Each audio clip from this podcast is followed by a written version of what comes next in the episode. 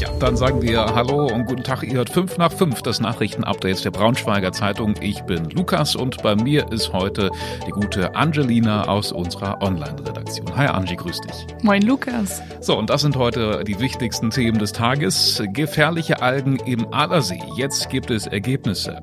Pfandflaschen im Wert von über 1000 Euro entdeckt. Die Polizei sucht den Besitzer. Und was ist jetzt eigentlich verdammt nochmal mit der Burgpassage los? Wir haken für euch nach.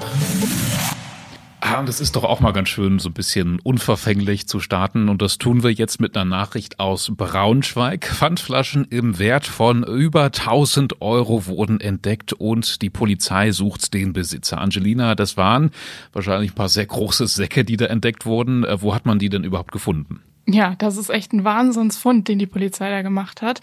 Und zwar wurden die in einem Gebüsch beim Kleingartenverein Hermannshöhe in der Braunschweiger Weststadt gefunden. Und ja, ich würde sagen, die waren schon recht auffällig. Ja, ich frage mich äh, vor allem, wie viele Flaschen das gewesen sein müssen. Hast du mal gerechnet? Ja, wenn wir mal davon ausgehen, dass eine Flasche so um die 25 Cent bringt, mhm. dann müssten das ja wow, roundabout so 4000 Flaschen gewesen sein. Also schon eine ganz schöne Menge. Ja, und noch mehr, wenn es Glasflaschen äh, sein sollten. Was ich jetzt nicht vermute, ich glaube, als Pfandflaschensammler hat man es dann ja doch auch eher auf Plastikflaschen abgesehen, äh, weil die eben am meisten bringen. Ähm, jetzt ist ja aber auch erstaunlich, dass tatsächlich der Recht rechtmäßige Eigentümer dieser Flaschen gesucht wird. Ja, das stimmt. Die Polizei ist gerade auf der Suche. Wer so viele Pfandflaschen vermisst, soll sich einmal bei der Polizei in Braunschweig melden. Ich habe auch schon überlegt, ob ich mich einfach mal melde. Äh, die, ja, weiß ich nicht, 1000 Euro oder so, könnte ich ganz gut gebrauchen. Ja, musst du nur halt sehr lange dann im Supermarkt anstehen. Ne? Das stimmt Muss man sich aufteilen, bei jedem Einkauf mal so ein paar abgeben. Ja, also falls ihr irgendwie Infos habt oder falls ihr vielleicht sogar äh, der rechtmäßige Eigentümer von mehreren tausend Pfandflaschen sein solltet, dann meldet euch bei der Polizei. Den ganzen Artikel, äh, den ganzen Bericht dazu haben wir euch nochmal in den Shownotes verlinkt. Naja, Warnschilder am Allersee in Wolfsburg. Es gab die große Sorge, dass im Wasser giftige Algen rumschwimmen. Rot gefärbtes Wasser war der Auslöser dieser Vermutung. Jetzt gibt es erste Ergebnisse von der Wasserprobe. Genau, und es ist Aufatmen angesagt. Also, es besteht keine Gesundheitsgefährdung im Wolfsburger Allersee. Ähm, was genau das eigentlich für eine Substanz ist, das ist nach wie vor unklar, aber die Stadt Wolfsburg wird sich dazu in den kommenden Tagen noch melden. Fakt ist, alles ist in Ordnung, es besteht keine, es gibt keine giftigen Substanzen und auch der Wolfsburger Triathlon kann am nächsten Wochenende planmäßig stattfinden. Ja, das ist ja vor allem ähm, die große Erleichterung. Es wurde, glaube ich, sogar schon geplant, ähm, aus dem Triathlon einen Duathlon zu machen äh, oder so ähnlich, weil man das eben auf keinen Fall absagen musste. Jetzt kann man aber auch äh, ohne große Sorge durch den Allersee schwimmen. Wir halten euch natürlich auf dem Laufenden. Sobald wir wissen, ähm, was diese merkwürdige rote Substanz ist, dann ähm, erfahrt ihr es auf Braunschweig braunschweigerzeitung.de.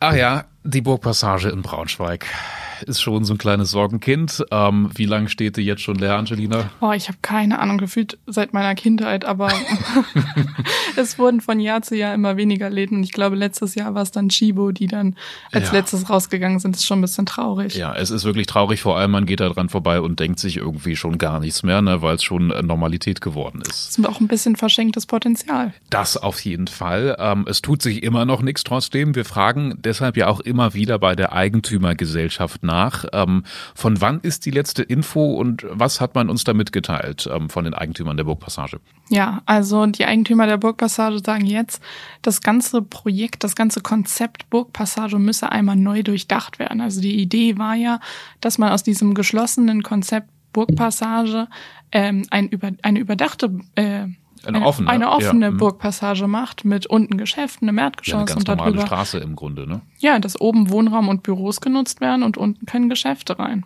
Ja. Aber naja, was soll ich sagen? So recht klappen soll das nicht. Ähm, Schuld daran ist zum Beispiel die Corona-Krise, aber auch der Ukraine-Krieg und die ganzen wirtschaftlichen Krisen, die daraus hervorgegangen sind. Ja, aber es ist ja schon interessant, dass diese ursprüngliche Idee jetzt mehr oder weniger verworfen ist. Ähm, was sind denn jetzt die möglichen Alternativen? Gibt es überhaupt schon welche? Ja, da gibt es einige, die die Stadt auch vorgelegt hat. Zum einen ähm, ist ja nebenan äh, das Gymnasium Kleine Burg. Mhm. Und aufgrund von G9 werden die natürlich wie viele andere Schulen auch immer größer. Mhm. Und die könnten den Platz zum Beispiel ganz gut gebrauchen, dass sie sich dahin ausweiten. Mhm. Aber auch Museen in der Stadt haben viel zu wenig Platz. Zum Beispiel das Museum für Fotografie, was sich im östlichen Ringgebiet in der Helmstedter Straße derzeit befindet. Ja, das könnte eigentlich viel, viel mehr Platz gebrauchen. Aber es fehlen in der Stadt auch sowas wie Ateliers. Zum Beispiel Studenten, die von der HBK kommen, wissen gar nicht, wo sie danach vielleicht ein Atelier aufmachen können das könnte man zum Beispiel auch mit studentischem Wohnraum verknüpfen. Also die ja, Ideenliste großartig. ist lang. Ja, ja, Wahnsinn. Also es gibt viele Möglichkeiten, ähm, was man mit der Burgpassage noch anfangen könnte. Wir merken eigentlich auch, die Stadt scheint bemüht zu sein, endlich mal was draus zu machen. Wir wollen auch gerne von euch wissen, ähm, was eurer Meinung nach am besten aus der Burgpassage werden sollte. Lasst uns also gerne Nachricht da, zum Beispiel auf dem Instagram-Kanal der Braunschweiger Zeitung unter dem zugehörigen Feedpost. Und das war heute sonst noch wichtig. Wolfsburg will gegen das E-Scooter-Chaos kämpfen. Die Stadt hat angekündigt, künftig mehr Bußgeldverfahren gegen falschparkende Roller einzuleiten. Außerdem sollen die E-Scooter-Parkzonen ausgewertet werden. Und wenn Roller falsch geparkt werden, hat der Anbieter innerhalb von 24 Stunden dafür zu sorgen, die Roller zu versetzen. Wie gut oder schlecht schneidet unsere Region bei der Energiewende ab? Wer ist Vorreiter? Wer hängt hinterher? Das zeigt jetzt eine neue Studie, die wir mal unter die Lupe genommen haben. Man sieht zum Beispiel, dass Wolfsburg in Sachen Windenergie ein bisschen hinterherhängt, was aber auch damit zusammenhängt, dass es in Wolfsburg recht wenig Fläche für Windkraft gibt. Luft nach oben ist aber auch zum Beispiel bei den Kreisen Peine, Wolfenbüttel, Helmstedt und Gifhorn. Ermunternd ist aber diese Tatsache. In diesem Jahr hat unsere Region Braunschweig-Wolfsburg schon mehr Windräder aufgebaut als ganz Bayern zusammen. Angelina, rate mal, wie viele Windräder sind es bisher so gewesen bei uns in der Region dieses Jahr?